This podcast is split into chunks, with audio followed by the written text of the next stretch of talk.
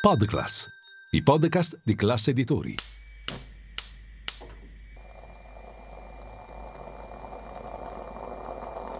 Buongiorno dal gruppo Classe Editori.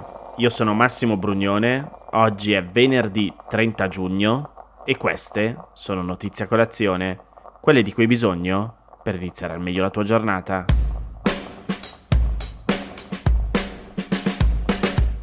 Un euro digitale emesso dalla Banca Centrale Europea è dunque più sicuro, ma secondo le previsioni comunque operativo non prima del 2028. Francesca Basso ha scritto un articolo sul Corriere della Sera in cui spiega come la Commissione europea ha presentato una proposta legislativa che stabilisce il quadro giuridico per un euro digitale che seguirà il normale iter che prevede il coinvolgimento di Consiglio degli Stati membri e Parlamento europeo e sarà poi la BCE a stabilire gli aspetti tecnici della valuta digitale. Ma che cos'è esattamente? E come funzionerà? L'euro digitale, spiega la Commissione, è una valuta digitale emessa dalla banca centrale.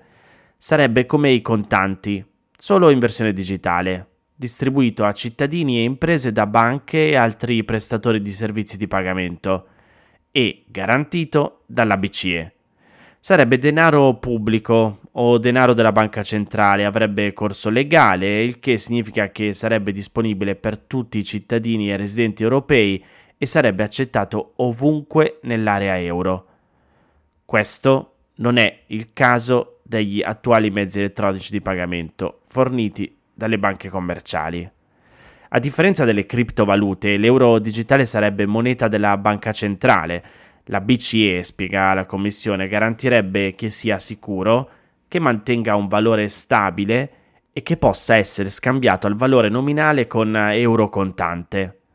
Al contrario, i crypto asset possono fluttuare in modo significativo nel valore e il loro scambio in contanti, in euro o in denaro bancario commerciale non può essere garantito. Ora, come funzionano i pagamenti? In euro digitale si dovrebbero poter effettuare tramite la normale interfaccia bancaria online della propria banca o fornitore di servizi di pagamento, un'app dedicata per l'euro digitale oppure tramite altri mezzi come le carte. Si potranno pagare gli acquisti sui siti web di e-commerce, come accade per uh, altri trasferimenti, e pagamenti di moneta elettronica. Mentre non tutte le carte di credito sono accettate ovunque, l'euro digitale sarebbe un unico mezzo di pagamento utilizzabile in tutta l'eurozona, indipendentemente da dove si trovino i pagatori e da quale banca commerciale o fornitore di servizi di pagamento utilizzino. Gli utenti potranno pagare in qualsiasi momento, ovunque nell'area euro e i pagamenti verranno inviati e ricevuti istantaneamente, 24 ore su 24, 7 giorni su 7, 365 giorni all'anno. Ora, una domanda sorge spontanea, ma i commercianti sono obbligati a accettare l'euro digitale? O meglio, saranno? Come il contante all'euro digitale verrebbe concesso lo status di corso legale, il che significa che i commercianti situati nell'eurozona dovrebbero accettare pagamenti in euro digitale dai consumatori. Sarebbero però previste delle esenzioni, ad esempio per le microimprese, a meno che non accettino già mezzi di pagamento digitali comparabili dai consumatori, come le carte di debito. Le commissioni dei commercianti per l'accettazione dell'euro digitale non dovrebbero superare le commissioni per mezzi di pagamento comparabili come carte di debito o pagamenti istantanei. Quando si utilizza l'euro digitale offline, la privacy dell'utente è la stessa di quando utilizza il contante. Negli altri casi è garantita la protezione dei dati. Ora, chi è che emetterà questo euro digitale? Una volta completato l'iter legislativo e adottata la proposta della Commissione europea da parte del Consiglio e del Parlamento, spetterà alla BCE la decisione finale sull'emissione. L'euro digitale verrebbe emesso dalla Banca Centrale Europea e dalle banche centrali nazionali degli Stati membri della zona euro. I consumatori dovrebbero ricevere l'euro digitale dalle loro banche commerciali o prestatori di servizio di pagamento, oppure da enti pubblici designati dagli Stati membri, in cambio di depositi o contante in euro. Dovrebbe essere possibile aprire un conto digitale in euro presso qualsiasi banca commerciale o qualsiasi altro fornitore di servizi di pagamento come istituti di pagamento e istituti di moneta elettronica, ma anche all'ufficio postale. Ora, due domande. La prima, si potrebbe usare l'euro digitale fuori dall'eurozona? La risposta è sì, a condizione che i destinatari dei soldi situati al di fuori dell'area euro abbiano un conto in euro digitale e siano in grado di elaborare transazioni in euro digitale oppure utilizzino pagamenti cross currency per cui gli euro digitali inviati vengono convertiti nelle loro valute locali quando il pagamento raggiunge i destinatari. E la seconda e ultima domanda è: ma l'euro digitale, se verrà adottato, sostituirà il contante? La risposta è no. L'euro digitale integrerebbe le banconote e le monete in euro, ma non le sostituirebbe.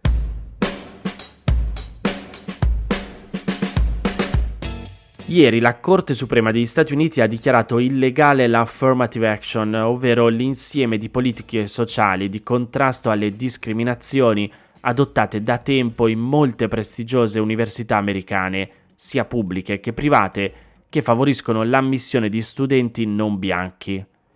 Come spiega il Post, in base alla decisione della Corte Suprema, nessuna università statunitense potrà avere quote riservate alle persone di etnia non bianca in nove stati del paese era già vietato dalle leggi locali in realtà. È una decisione molto significativa su una misura che da mezzo secolo ha permesso a migliaia di studenti afroamericani di studiare nelle più prestigiose università americane, partendo dal presupposto che i risultati inferiori dei loro test di ammissione siano dovuti a contesti di partenza meno vantaggiosi rispetto a quelli degli studenti bianchi. Finora la Corte Suprema aveva difeso le leggi sull'affirmative action, da sempre contestate dai repubblicani che negano la presenza di un razzismo sistemico nelle società statunitense.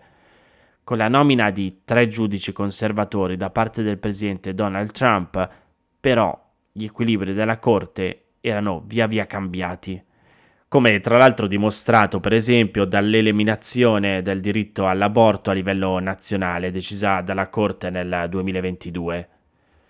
I giudici della Corte Suprema avevano ricominciato a discutere della questione a ottobre, in seguito a due cause avanzate contro le università di Harvard e della North Carolina da un gruppo di studenti conservatori che aveva accusato le due università di favorire l'ammissione di studenti neri e ispanici ai danni di bianchi e asiatici.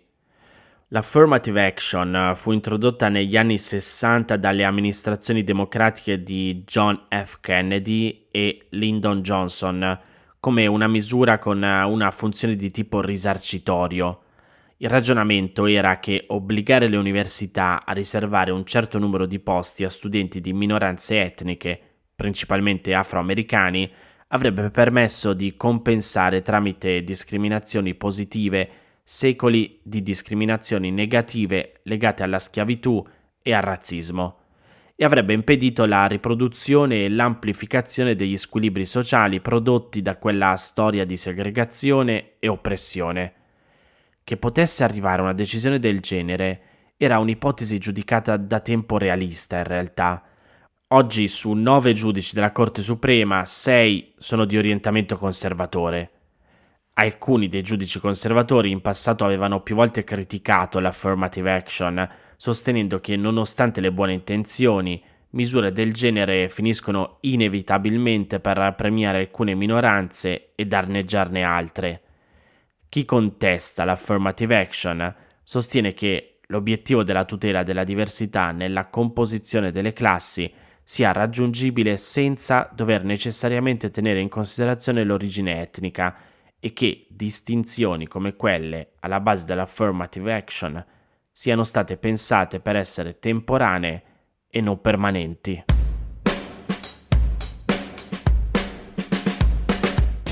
Rimango sul post perché mercoledì il Parlamento maltese ha approvato una legge che consente ai medici di interrompere una gravidanza nel caso in cui la salute o la vita della madre sia a rischio immediato.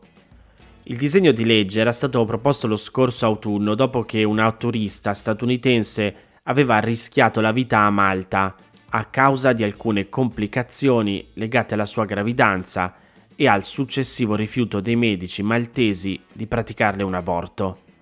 Finora Malta era l'unico paese dell'Unione Europea in cui l'aborto era totalmente illegale. Adesso continua a esserlo nei casi di stupro, incesto o gravi malformazioni del feto. Chi si sottopone all'operazione rischia fino a tre anni di carcere e i medici che lo procurano fino a quattro anni di prigione, oltre al divieto di praticare la professione. L'approvazione del disegno ha suscitato critiche da parte di diversi gruppi.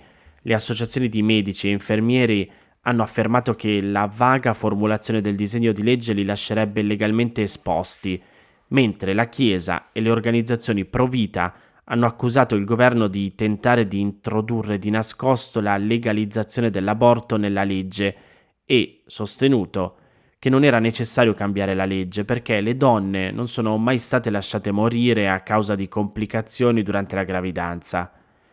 I gruppi pro-choice, schierati a difesa della libertà di scelta della donna riguardo all'aborto, hanno invece ritirato il loro sostegno affermando che la legge sia troppo vaga.